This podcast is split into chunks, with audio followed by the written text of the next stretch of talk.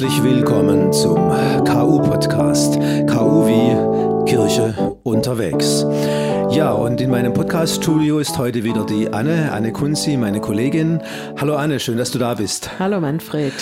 Und wie ist heute die Lage? Bist du gut drauf? Ich bin gut drauf, ja.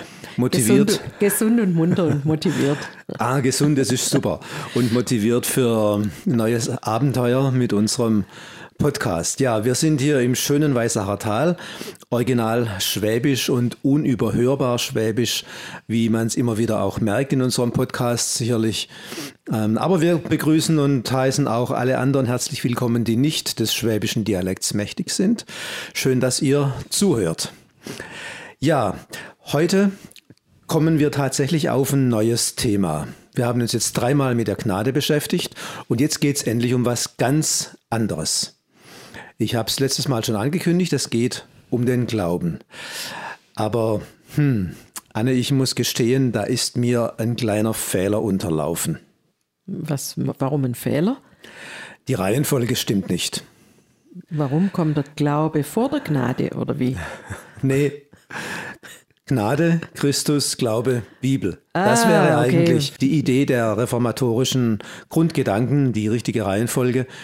Ähm, ich habe das aus irgendeinem Grund, aus irgendeinem Überschwang, aus irgendeiner Begeisterung raus für den Glauben verdreht das letzte Mal und es einfach so erzählt, dass wir heute das Thema Glauben aufgreifen. Und ähm, jetzt muss ich mir natürlich einen Grund, ein Argument dafür überlegen und ich habe auch mir was ausgedacht, warum das durchaus Sinn macht. Dann erzähl mal. Wir hätten ja auch ganz unspektakulär so tun können, als nehmen wir jetzt Christus und äh, ob es jemand gemerkt hätte, weiß ich nicht. Aber ich habe mir ein Argument überlegt, warum Gnade und Glaube eine gute Reihenfolge ist. Und zwar, das ist wie Wort und Antwort. Die Gnade, Gott spricht mich an mit seiner Gnade und ich ähm, antworte mit dem Glauben. Mit dem Glauben. Klingt doch logisch, oder? Das klingt sehr logisch. Genau, und das nächste Mal reden wir dann, oder das übernächste Mal reden wir dann darüber, worum es geht. Es geht um Christus. Aber heute geht es um den Glauben. Um die Antwort. Um die Antwort. Und da frage ich mich, ob wir in einer glaubensarmen und glaubenslosen Zeit leben. Wie siehst du das? Ich glaube nicht, dass wir in einer glaubensarmen losen Zeit leben. Es gibt so viele Menschen, die ihren Glauben ähm, im Alltag leben und eine ganz enge Beziehung zu ihrem Gott haben.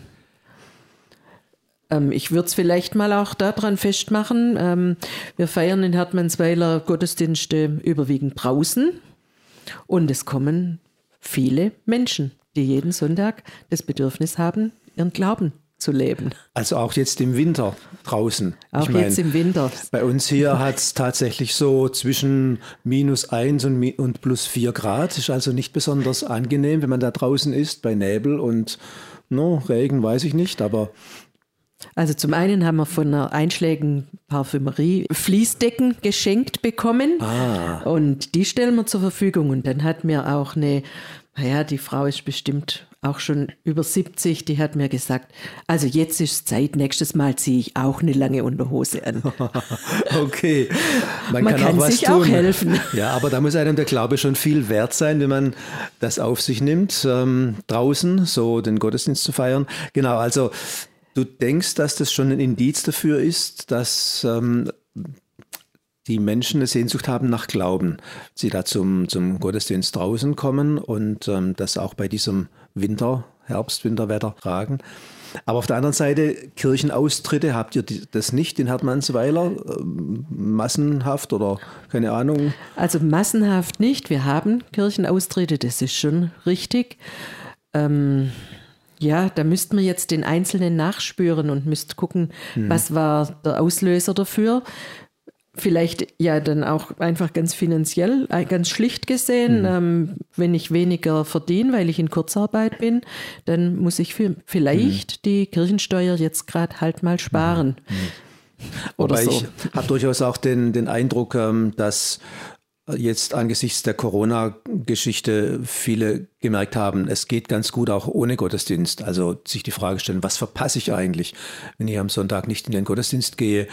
Ähm, sondern eher was mache, was mir gerade liegt, wonach ich Lust habe. Was verpasse ich denn, wenn ich nicht in den Gottesdienst gehe? Also so ein Open-Air-Gottesdienst, das ähm, gefällt mir irgendwie. Ich könnte mir auch vorstellen, dass da vielleicht der ein oder andere, der auf dem Weg zum Bäcker ist, um die Sonntagsbrötchen zu holen, da mal stehen bleibt und kurz reinhört. Bei uns, da geht dann der Spazierweg Richtung Wald, quer durch hm. den Gottesdienstraum, in Anführungszeichen. Okay. Ja, dann bleibt man vielleicht hm. bei einem Lied auch mal stehen hm. oder so okay. und hört zu und läuft dann mit dem okay. Hund weiter. So ein bisschen ähnlich wie in Goren am Strand, wo wir am Sommer Gottesdienste gefeiert haben, also direkt am Bodensee. Hm, und ähm, da auch Leute vom Wasser her mit dem Schlauchboot dazu kamen oder mit dem Surfbrett oder genau. dann auch ähm, einfach so, weil sie gehört haben, da ist was zugestanden sind, genau. mitgemacht haben. Ja. Und es ist auch okay, wenn mhm. man dann ja, da einfach durchläuft mhm. und kurz okay. stehen bleibt und keiner guckt da böse. Und das heißt, der, der Glaube braucht dann durchaus auch eine interessante und Interesse weckende Form. Okay, ich kenne da so einen so einen Satz, ähm, den habe ich seit ungefähr 55 Jahren irgendwie in Erinnerung. Und der heißt, wer es glaubt, wird selig. Mhm, Was löst dieser Satz bei dir aus? Ich frage mal ganz Den Satz kenne ich auch. Der, äh, der, Satz geht ja eigentlich weiter. Der heißt, äh, wer es glaubt, wird selig, beim Bäcker wird man mehlig. ähm, was löst das aus? Also für mich, das ist so eine Selbstverständlichkeit irgendwie. Beim Bäcker, wenn du da durch die Backstube läufst, wirst nicht umhin können, kommst nachher mit einer weißen Nase oder mit einer weißen Hose raus irgendwie. Und so, mhm, mhm. wer es glaubt, mhm. wird selig. Mhm. Genauso selbstverständlich. Also du hast da eher positive Assoziationen mit diesem Satz. Ja. Ich habe da du negative. Nicht? Nee, ich habe da negative. Okay. Ich bin mir auch nicht mehr genau sicher, in welchem Zusammenhang mir dieser Satz verkommen ist in meiner Kindheit. Wenn ich sage vor 55 Jahren, da war ich ja noch ein mhm. bisschen jünger, ja. also gerade mal sechs, ich verrate es jetzt mal. Und ich meine, ich hätte da so eher den beißenden Spott, die Ironie mitschwingen hören. So nach dem Motto, ja, Glaube ist ja nett, aber eigentlich kannst du es vergessen. Ja, mhm. Wissen, Wissen ist gut, Wissen ist besser ich glaube es nicht, mhm. ich will Beweise. Und dass man da so einen Gegensatz draus macht, ja, ja, so ein bisschen mhm. abfällig, mild, lächelnd, ja, ja, wer es glaubt, wird selig, so in dem, in dem Sinne. Ja. Und Schön. dann kam, ich, dieser Satz setzt sich bei mir auch noch fort. Ähm, da kommt dann, und wer es nicht glaubt, kommt auch in den Himmel. Ist ah, das ist noch eine Steigerung der, ja, ja, genau. des Spotts und der Abfälligkeit, oder? Aha. Damit ist dann auch klar, wie man es zu verstehen hat mit, genau. dieser, mit diesem ja. zweiten Teil. Ja. ja, wir versuchen heute so ein bisschen darüber nachzudenken, welche Bedeutung denn der Glaube hat. Mit ähm, so gewissen Überlegungen, Gedanken, Glaubensarm, dann auch Spott, den der Glaube ertragen muss, dann auch dieser Gegensatz, der aufgemacht wird, ja, Glaube ist ja schon irgendwie nett, ist sowas für Kinder, gell, so für die sechsjährigen Mädels und Jungs und so. Aber der Ältere, der will wissen, und Wissen, Wissen ist gut. Mhm. Ähm, Ob es das ist, ich sage mal so, der Spötter wird Augen machen. Und der daran glaubt, der kann ruhig schlafen. Ich sage das auch deshalb, weil ich finde, Glaube spielt sich in unserem Alltag permanent ab. Glaube trägt. Glaube spielt eine ganz, ganz große Rolle. Ohne Glaube, ohne Vertrauen könnten wir nicht leben, würde unser Zusammenleben überhaupt nicht funktionieren, würde gar nicht gehen. Mhm. Da fallen mir gleich viele Sachen ein. Na dann, dir wahrscheinlich erzähl auch. mal. Mir fällt da ein, ähm, ich sitze in mein Auto und vertraue darauf, dass wenn ich losgefahren bin, dann auch die Bremse tut und ich rechtzeitig anhalten kann, wenn irgendwo was kommt. Ja, ja, Und man denkt ja gar nicht darüber nach, sondern man tritt einfach auf die Bremse. Ja? Man, man probiert ja nicht alles aus vorher. In der Betriebsanleitung steht zwar irgendwie, was man alles testen muss, bevor man fährt. Also bei meinem Fahrrad steht es tatsächlich in der Anleitung, man muss, bevor man losfährt, jedes Mal die Bremsen prüfen. Mhm. Ich kann mir nicht vorstellen, dass das irgendein Radfahrer macht, sondern dass man da einfach drauf vertraut. Funktioniert. Genau, funktioniert. Ja. Vielleicht probiert man es noch beim ersten Berg, den man runterfährt, so ja, leicht anbremse genau. mal ein bisschen, aber sonst vertraut Wenn das Fahrrad neu ist, ja. dann, aber beim nächsten Mal rast man drauf los, genau. ja. Ich finde auch, ähm, man muss darauf vertrauen können, dass das Dach hält, unter dem man schläft und dass ein anderer gezimmert hat. Ja, man macht sich ja keine Gedanken, wenn man abends ins Bett liegt, ob nächsten Morgen noch alles so steht, wie man es abends quasi verlassen hat. Ja. Mhm. Ob man da sicher und vertrauensvoll drunter schlafen kann. Genau, ja. Oder ob man eine zweite Decke ja. einzieht. Man könnte ja auch ein paar Stützen aufbauen oder so. Aber wenn man das machen würde, dann würden einen die Leute fragen, bist du krank? Ja, genau. Denn der Statiker, der das berechnet hat, diese Betondecke hier in meinem Büro, da gehe ich davon aus, dass der richtig und gut gerechnet hat und dass dann der Betonbauer auch genügend Eisen reingelegt hat in die Verschalung, damit das dann auch hält. Also ja, ich vertraue darauf, ich verlasse mich drauf und das ist eine ganze Menge, ja. Autofahren, dass ich gefahrlos bei Grün über die Ampel fahren kann und nicht befürchten muss, dass da gleich ein Unfall passiert, ja. Oder dass die Brötchen, die ich kaufe oder nachher zum Kaffee die süße Stückler oder so, dass die mir halt nicht schaden, dass da nichts Böses drin ist, nichts ja, Schlechtes. Genau. Also ich habe mir auch schon oft überlegt, wenn wir so ein bisschen wandern sind, das Auto irgendwo am Waldparkplatz abstellen, habe ich das Auto abgeschlossen oder nicht? Kennst du das?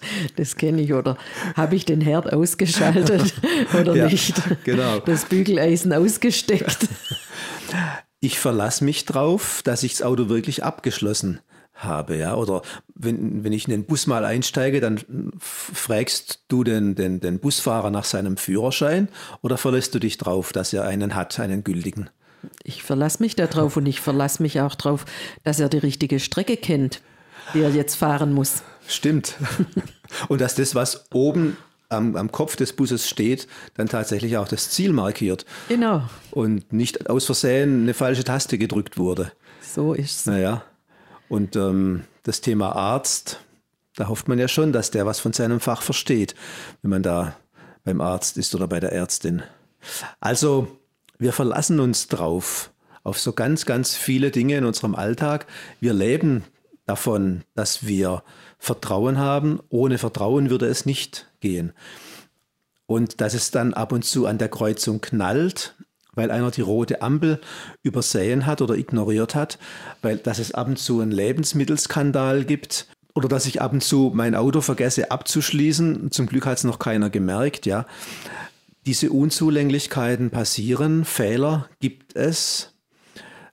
Ab und zu gibt es Streit und ich mache die Erfahrung, ich werde den Ansprüchen nicht gerecht, nicht meinen eigenen und auch nicht denen, die andere an mich stellen. Das kann ziemlich enttäuschen und wehtun.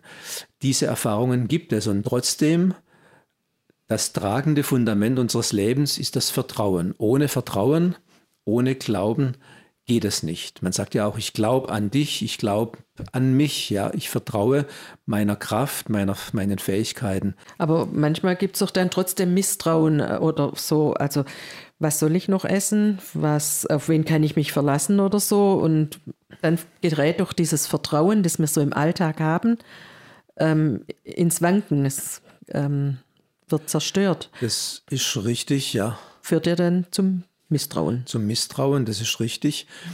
Und ich glaube, hm, dass es auch dazu führen kann, dass Menschen sich abschotten und einigeln. Vielleicht auch so kleine Gruppen bilden, Blasen bilden und sich dort einigeln und einrichten und ihr Misstrauen hegen und pflegen und es anderen immer wieder vorhalten, beziehungsweise es gegen andere verwenden, um ihre eigene Gruppe und sich selber zu stärken. Verstehst du, was ich meine? So eine scheinbare Sicherheit, die dann diese neue Gruppe genau. gibt, wenn, ja. wenn wir alle die wir ja. das, das, die gleiche Unsicherheit haben und uns zusammentun, ja. dann sind wir ja trotzdem wieder sicher. Genau, dass man so aus so einem Misstrauen raus eine Gruppe bildet und stärkt und innerhalb dieser Gruppe sich das Sicherheitsgefühl schafft. Also wenn ich, wenn ich sage, es gibt halt ab und zu, ja, es knallt halt ab und zu mhm. an der Kreuzung, weil einer nicht aufgepasst hat. Es gibt natürlich Lebensmittelskandale und ab und zu hm, gibt es auch Verunreinigungen in Arzneimitteln die schädlich sind, ja. Und dass man aus ja. diesem Misstrauen raus, also aus diesem, was faktisch ist, dass man daraus so ein ganz großes Misstrauen entwickelt ähm, und dieses Misstrauen dazu führt, dass ich dass das Misstrauen viel, viel stärker und viel dominanter wird. Also dass das Thema viel größer ist, als, als es eigentlich ist. Dass genau. ja die meisten Kreuzungen jeden Tag super laufen und das alles bestens funktioniert, übersieht man dann, wenn man dem einzelnen Geschehen zu viel Gewicht gibt. Ich denke, Glaube und Wahrheit ist ein wichtiger, ein wichtiges Gespann. Ähm, ich prüfe den Sachverhalt und die Information, um dem Misstrauen auch entgegenzuwirken, damit das Misstrauen nicht überhand nimmt und dann solche, solche Blasen entstehen, die innere Sicherheit vorgaukeln, aber keine Sicherheit bieten, weil sie auf Misstrauen bauen. Das halte ich für, für sehr, sehr gefährlich. Für mhm. die Gruppe, die sich hier in der Blase verschanzt, halte ich es für gefährlich. Aber auch für das gesamte System der Gesellschaft halte ich es für sehr gefährlich mhm. und, und nicht, nicht sinnvoll, nicht zielführend. Ja, letztendlich ja auch für jeden Einzelnen. Ja. Denn ähm, wenn ich mich nicht informiere über Dinge ähm, und mir dann mein Vertrauen, äh, meine Sicherheit flöten geht, mhm. dann äh, ähm, habe ich da ja auch, dann habe ich praktisch gar nichts mehr. Ja, ja, ja. Also deshalb würde ich gern das mal so zusammenfassen. Glaube braucht Wissen. Glaube und Wahrheit sind ein wichtiges Gespann, das man zusammen betrachten und zusammen reflektieren muss. Glauben braucht Wissen. Und das Wissen hat natürlich mit der Wahrnehmung zu tun. Da steckt ja auch das Wort wahr, Wahrheit drin. Ja.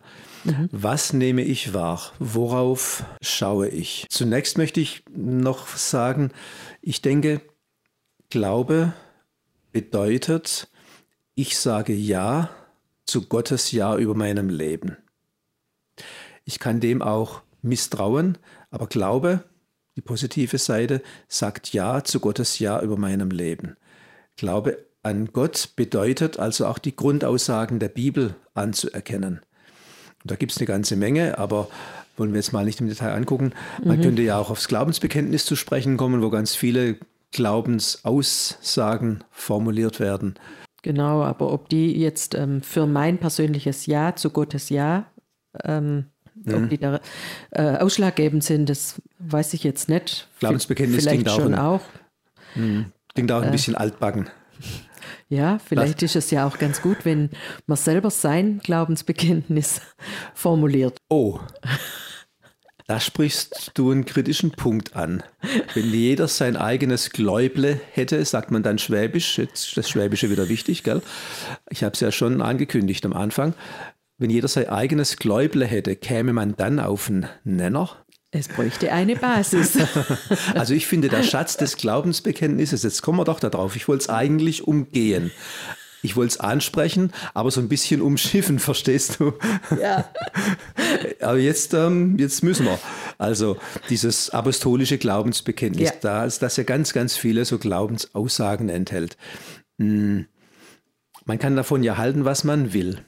Aber die Chance, finde ich, besteht darin, dass man damit so eine, so eine gemeinsame Basis hat, dass man es gemeinsam sprechen kann, weil man eine Basis findet und nicht nur jeder sein eigenes Gläuble hat und jeder sich selber der Nächste ist. Also so habe ich es natürlich auch nicht gemeint, sondern ähm, letztendlich möchte ich damit sagen, dass man diese Glaubensaussagen aus dem Glaubensbekenntnis ja auch für sich selber füllen muss. Mhm ähm, mit, okay. mit, Bedeutung füllen muss. Mhm. Ja. Ähm, ja. Weil sonst gibt es ein reines, ich plappere das halt runter. Ich finde es halt auch, ähm, also das Glaubensbekenntnis selber sehr, sehr spannend. Ähm, mhm. Nicht nur, weil es eine gemeinsame Basis bietet, sondern weil da ja auch viel drinsteckt, wo man durchaus das eine oder andere Fragezeichen anbringen kann. Hm. Also das ist so ein bisschen, deshalb war es so für mich das ein Thema, wo ich gedacht habe, ah, das umschiffen wir heute mal ganz elegant, lassen wir mal beiseite. Aber vielleicht können wir da ja mal einen eigenen Podcast drüber machen. Zum Glaubensbekenntnis, Zum Glaubensbekenntnis wäre ja auch mal was. wäre ja vielleicht auch so in der schön. XXL-Variante dann. Genau. Okay, dann hätten wir es für, für, heute mal erledigt. Super. Ähm, genau, das, ähm, das passt jetzt prima. Wichtig finde ich, und da findet man im Glaubensbekenntnis, glaube ganz gute Elemente dafür, aber auch in den biblischen Geschichten, ähm, dass der Glaube zwei Dimensionen hat. Er spricht den Kopf an und das Herz. Und beides braucht es. Es darf keines ausbleiben. Mal ist das eine vielleicht ein bisschen intensiver dran, mal das andere, mal ist mir mehr emotional zumute im Blick auf das Vertrauen, das ist so automatisch und läuft irgendwie so mit oder ich fühle mich da wohl drin. Ein andermal mhm. denke ich mehr drüber nach, weil ich aus irgendeinem Grund damit konfrontiert werde. Also dieses Vertrauen, sich verlassen auf diese emotionale Seite und das Erkennen, Anerkennen und Wissen des Ja sagen, die andere Seite. Ich würde gern jetzt mal einen Schritt weitergehen und die Frage stellen, wie entsteht eigentlich Glaube? Mhm. Ja, das interessiert mich jetzt auch. Ich vermute, ich, nee, ich gehe davon aus, dass das ganz viel mit Wahrnehmung zu tun hat. Wahrnehmung ist das Entscheidende, denke ich, im Blick auf den Glauben. Also wie erlebe mhm. ich meine Situation? Wie erlebe ich mein Jetzt? Das, was mich jetzt gerade bekümmert, was mich bedrängt, was mich drückt oder was mich froh macht, was mich glücklich macht. Ja, mhm. wie erlebe ich meine Situation ja. und wie wird sie mir gedeutet durch Impulse von außen? Also wenn ich in einer Krise stecke, bleibe ich bei mir allein, mit mir allein, mit meiner Krise, mhm. oder wird sie mir gedeutet durch Impulse von außen? Komme ich raus aus meiner Blase oder lasse ich etwas herein in meine Blase?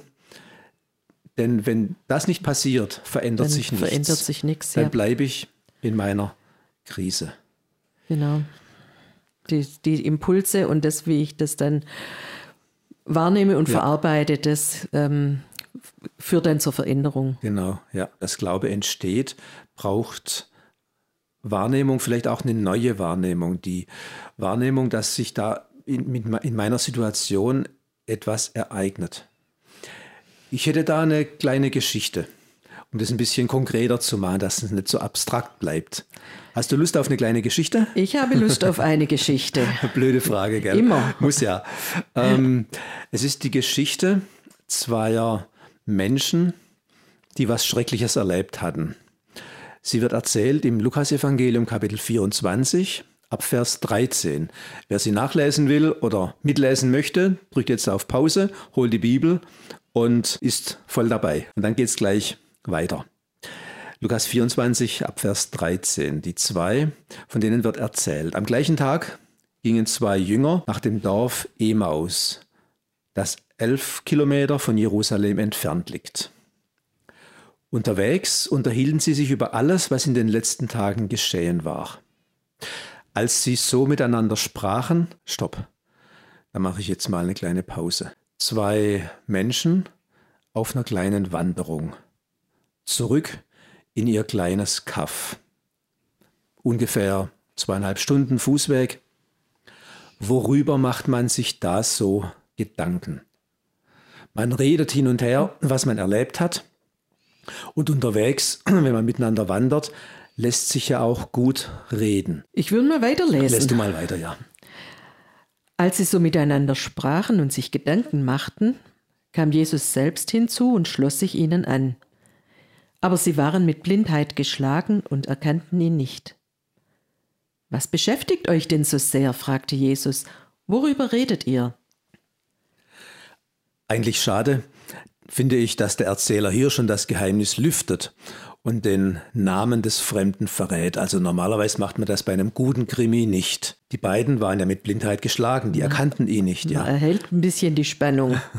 ja, normalerweise hält man die. Aber das ist ja auch für, den, für die Leserinnen und Leser geschrieben und deshalb wird denen schon verraten, wer der Fremde ist. Die beiden wissen es nicht.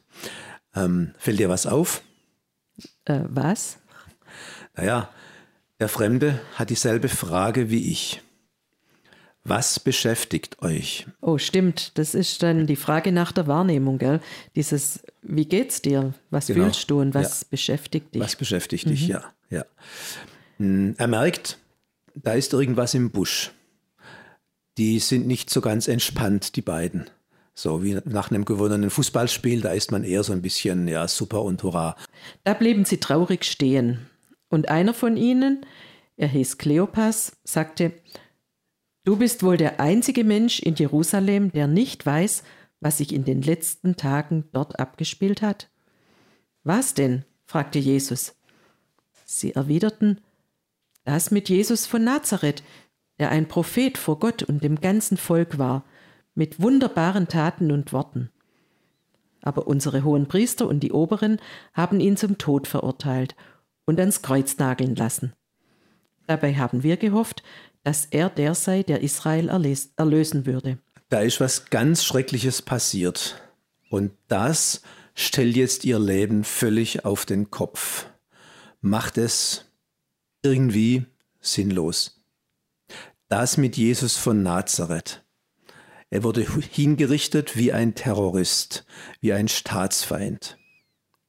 Und eigentlich war doch von ihm noch Gutes zu erwarten. Wunderbare Taten und Worte hatte er drauf. Aber das Gute, das noch zu erwarten gewesen wäre, das ist erstmal passé. Hm. Eine ziemlich böse Geschichte. Und die beiden, die werden jetzt also in der Bedeutungslosigkeit ihres kleinen Dorfes verschwinden. Und genauso mhm. dieser Glaube und die Hoffnung, der sie sich drei Jahre lang hingegeben haben, das ist jetzt aus und vorbei. Und sie haben nur noch die eine Frage, wie kriegen wir das verarbeitet und was machen wir jetzt morgen? Und dann sagen sie weiter, heute ist außerdem schon der dritte Tag, seitdem dies geschehen ist. Dann haben uns auch noch einige Frauen von uns, die am frühen Morgen an der Felsengruft gewesen sind, aus der Fassung gebracht. Sie haben seinen Leichnam nicht gefunden. Und als sie dann zurückkamen, erzählten sie, Engel wären ihnen erschienen und hätten gesagt, dass er lebe.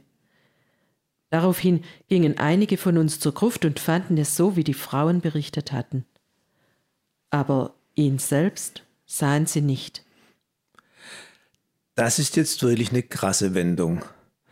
Als hätte das bisherige nicht schon gereicht, kommt jetzt noch was Verrücktes dazu. Ein Engel, eine Erscheinung sagt den Frauen, er lebt. Wie unglaublich ist das denn? Man spürt diesen Worten an, dass sie sich innerlich, die beiden Männer, mit Händen und Füßen gegen diesen Gedanken wehren. Er lebt. Die wehren sich. Mhm. Warum wehren die sich? Ich, für mich ist das völlig klar. Ich kann das voll nachempfinden. Es ist dieser Gedanke, ich will nie mehr so bitter enttäuscht werden. Das, was ich die letzten Tage erlebt habe und mein Leben jetzt so kaputt macht, wenn ich das verarbeitet habe, bin ich froh. Aber ich will mich nicht nochmal auf so ein Abenteuer einlassen. Ich muss meine Seele schützen vor dieser falschen Hoffnung. Nie mehr will ich mich diesem Glauben anvertrauen. Ich ertrage nicht noch einen größeren Schmerz. Das ist eine ganz faszinierende Stelle von dieser Geschichte. Und zwar deshalb, weil sie so präzise unsere Lebensgeschichte, unsere Wirklichkeit berührt und betrifft. Viele Menschen sind in der Kindheit mit biblischen Geschichten berührt worden mhm. und haben begeistert wahrgenommen, was Jesus so ja. alles tut. Dann irgendwann in der Jugend, da fokussiert man sich auf diesen Jesus, der ja so gegen die Konventionen was unternimmt, den. Menschen begegnet, vorurteilsfrei sie reinholt, vor allem den Armen, also so dieses, dieses soziale Gewissen auch darstellt. Und dann kommt Jesus von Gott und bringt was ganz Geniales in die Welt rein und verändert. Mhm. Und dann wird er gekreuzigt und irgendjemand behauptet, er lebt. Und irgendwann wird dieser Glaube, der in der Kindheit so niedlich war und in der Jugend so ein bisschen Aufbruch mhm. und Abgrenzung bedeutet. Revolutionär. Genau. Ähm, verflacht dieser Glaube und wird irgendwie, tritt in den Hintergrund. Hm, gleichgültig und ja, es ist halt noch da, aber was ändert sich denn groß? Tut sich da was? Da passiert doch nichts.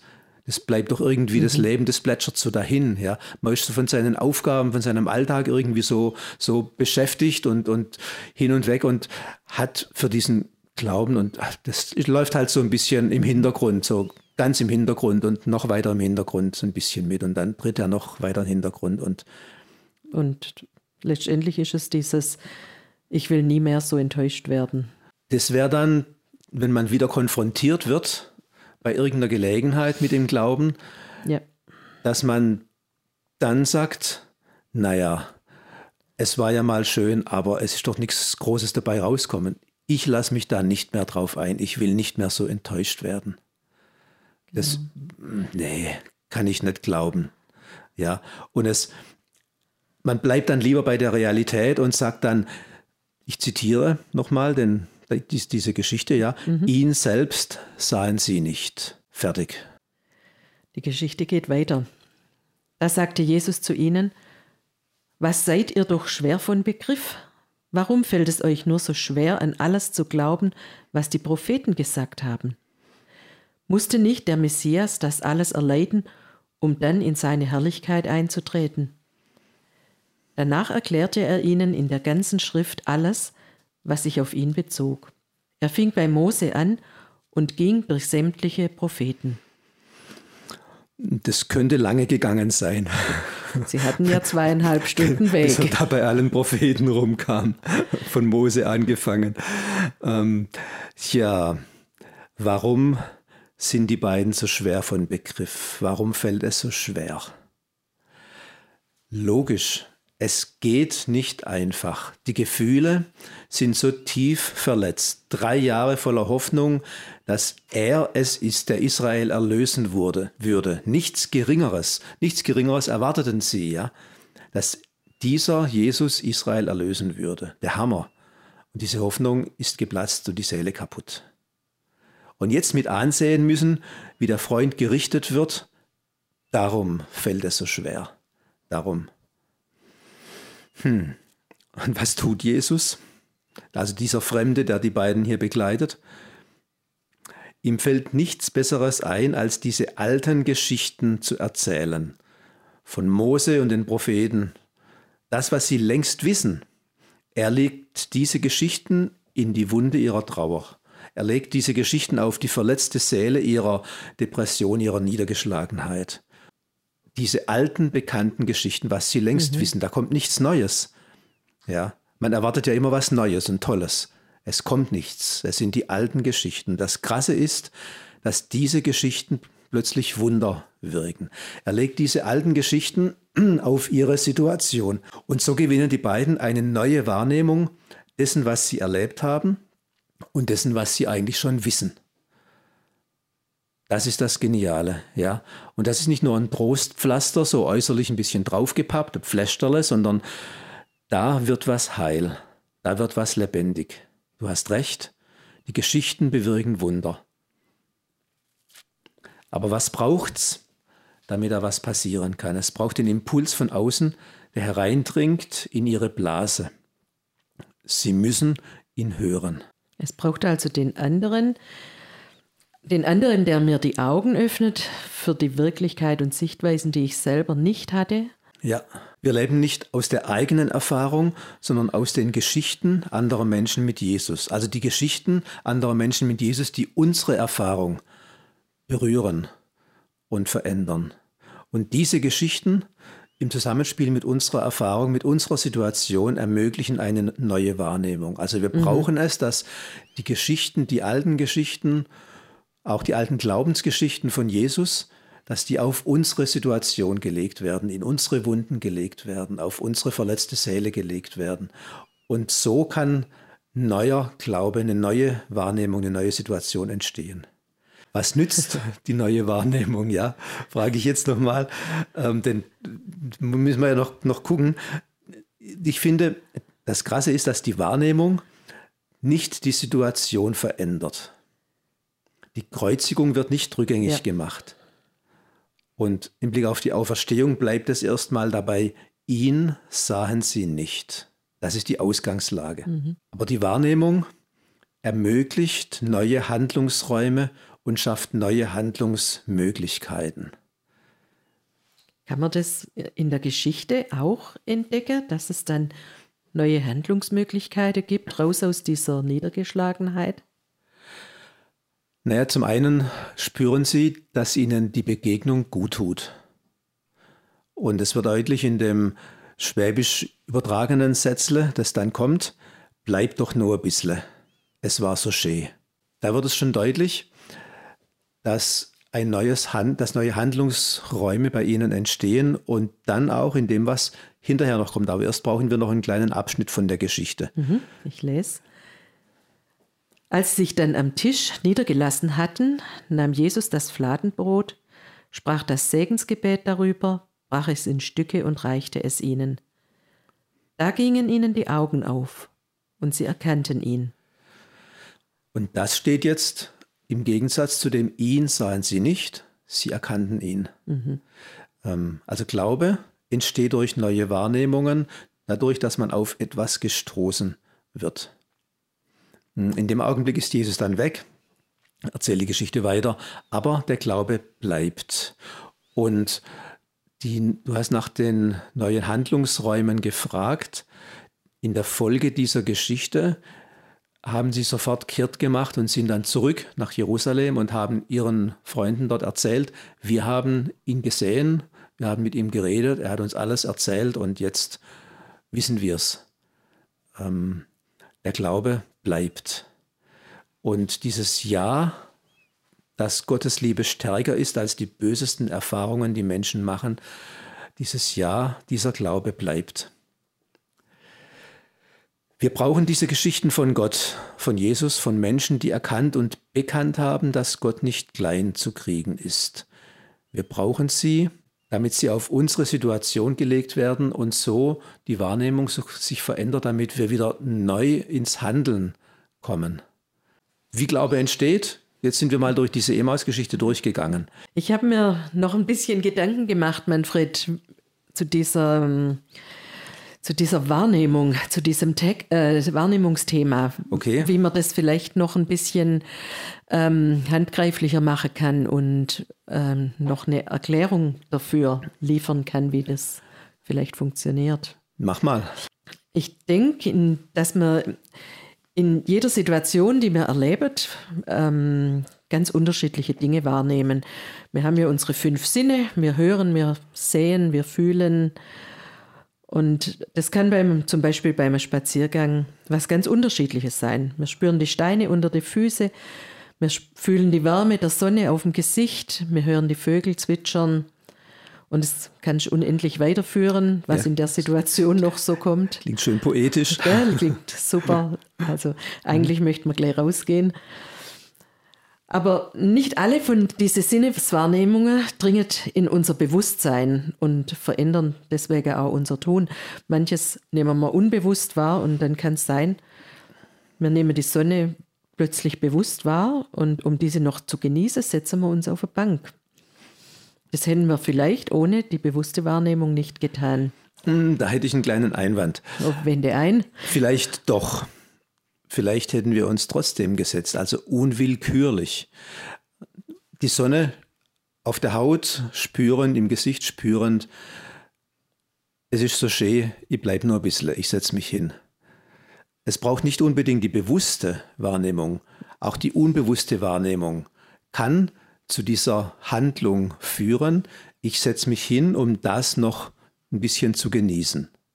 Bewusst und unbewusst, beides, mhm. beides brauchst. Auch beim Glauben spielt das bewusste Wahrnehmen eine Rolle, genauso wie das unbewusste. Ja, ich habe in meiner Erzieherausbildung einen coolen Satz gelernt. Ähm, Veränderung bzw. Lernen, also Lernen ist ja auch eine Veränderung mhm. im Leben, beginnt mit einer bewussten Wahrnehmung. Ähm, ich kann dir da ein kurzes Beispiel erzählen, vielleicht aus dem Kindergarten. Okay, gerne, ja. Ähm, wir hatten da so einen langen, dunklen Flur, von dem verschiedene mhm. ähm, Zimmer abgingen und normalerweise waren die Türen alle offen, sodass auch in diesem Flur eben ja. Licht war. Und an diesem einen Tag, an den ich mich erinnere, ähm, waren die Türen zu und die Sonne hat aber durch das Zimmer, durchs Fenster, durch das Schlüsselloch einen Lichtstrahl mhm. in diesen dunklen Flur mhm. geschickt. Und da habe ich einen kleinen Bub ähm, beobachtet, wie der so Viertelstunde, 20 Minuten diesen Lichtstrahl erforscht hat. Er hat den wahrgenommen, weil er da durch diesen dunklen Flur gelaufen mhm. ist, der plötzlich anders war wie sonst. Mhm. Mhm. Und diese Wahrnehmung war in seinem Bewusstsein und hat dann eben dieses Forschertum in ihm erweckt. Er hat was gelernt dabei. Ähm, also er hat sich verändert. Okay. Und hat dann mit dem Lichtstrahl gespielt. Hat mit dem Lichtstrahl gespielt, hat versucht herauszufinden, wo der herkommt, mhm. was passiert, wenn er da durchläuft, kann er da überhaupt durchlaufen? Ja, auch unten durchgekrabbelt oder? Auch unten durchgekrabbelt und dann gehüpft. mal mit dem Finger so vorsichtig durch den Lichtstrahl Okay. durch und so. Toll. Aha. Also da war das so ein richtiger Forscher. Was, was passiert da? Ist eigentlich auch ein cooles Bild, das mit dem Lichtstrahl, wenn der so hereinbricht in so ein Leben Ja.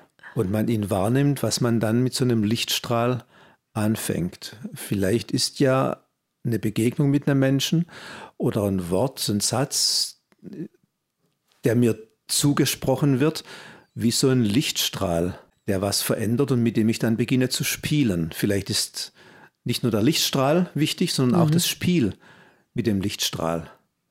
Das Ausprobieren, Genau. was er für Was mich, passiert? Was, was kann das für mich bedeuten? Genau. Und was so. passiert, wenn ich, wenn ich damit jetzt spiele? Was verändert sich? Und man hat seinen Spaß dabei. Genau. Und Ja. vielleicht ist es dann eben auch, wie du vorher gesagt hast, egal, ob das jetzt eine bewusste Wahrnehmung oder eine unbewusste Wahrnehmung Mhm. ist. Aber das, dass ich mich darauf einlasse, das, ähm, das verändert. Ja, ja, ja. Ja, sehr spannend. Ähm, da kommt also plötzlich etwas zusammen, das eine neue Wirklichkeit erkennen und erfahren lässt. So wie bei den beiden Jüngern oder bei dem Bub. Die beiden lassen das Erlebte vorbeiziehen und der Fremde stellt dazu die Geschichten, die schon vorher da waren. In diesem Zusammenspiel wird plötzlich manches klar und es entstehen bewusste Zusammenhänge.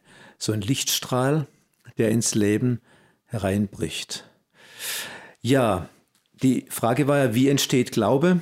Es ist die veränderte Wahrnehmung, die Glauben stiften kann, nicht von uns bewusst hervorgerufen wird, manchmal bewusst reflektiert wird. Und sie unterliegt nicht unserem Willen, sondern ist Geschenk.